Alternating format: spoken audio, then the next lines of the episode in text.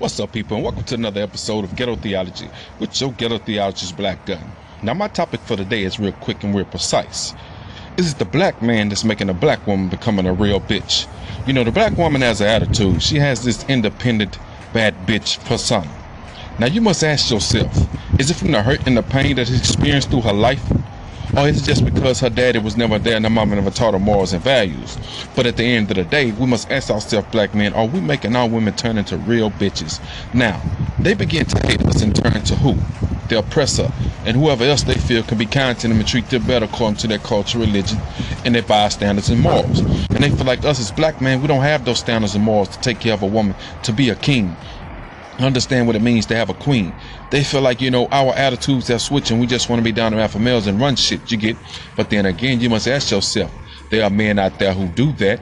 And when they do that, they feel like all men are dogs, right? But not all men are dogs because if that's the truth, then all women are bitches and hoes. You get what I'm saying? Because it goes both ways. But at the end of the day, we must ask ourselves, why are we so divided amongst ourselves not showing love? But you know, when you look at the fatherless women out there raising children, when you look at the mothers that then been out there and you know then did what they had to do to survive and a man wasn't there to help them you gotta wonder is that a part of our attitude and the reason why it happened? You see you must check yourself at times and look at yourself in the mirror and ask yourself am i being a real khalifa? That's the arabic term for king ruler. You get what i'm saying? It goes deeper but you are the man of the house. You must be able to show kindness, raise your children, be there, help your wife. If not, she's going to turn into a real bitch. She's going to get secluded while she is at home with you. She's going to seclude her love, her emotions. She's going to lock up. And then eventually she's just going to start spazzing out, having an attitude. And you're going to think that she's on a period all the time, but no, that's not the truth. See, the truth is that you'd have turned into a bitch with your attitude and like a love for her and respect for her.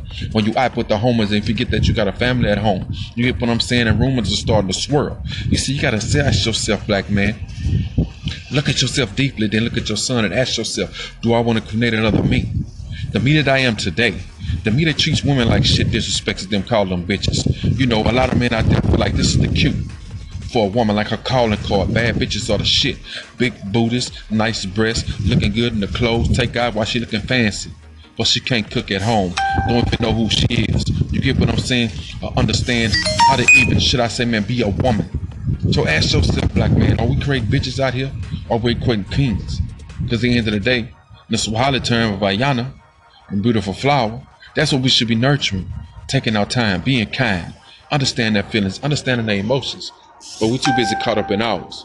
We're too busy caught up in trying to be who the man. The ghetto mentality is that I'm gonna get out here, get this money, and bitch, you gonna act right.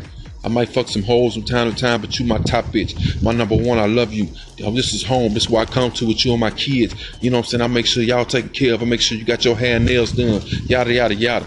Are you supporting her dreams? Are you supporting her ideologies? Are you supporting her beliefs? You get what I'm saying? Are you supporting her mentality, her intellect, the things about her that make her great? What are you doing? See, at the end of the day, if you're not doing none of that, then yeah, you're creating a bitch because eventually she gonna get tired of your shit. And she's gonna start treating you like the side nigga. Then you're gonna wonder what happened to me? What did I go wrong?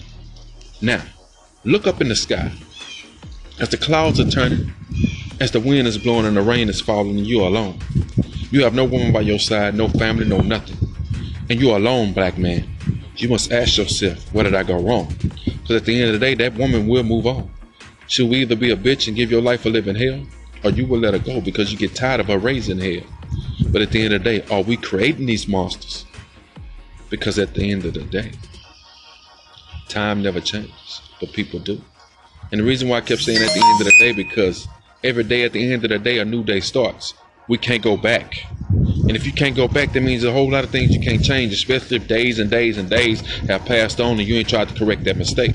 So on that no man, stay peaceful, stay humble. This is your ghetto theologist coming to you live from Houston, Texas. You understand me? Stay tuned and stay groomed and be a groom so she can be your bride. Black man.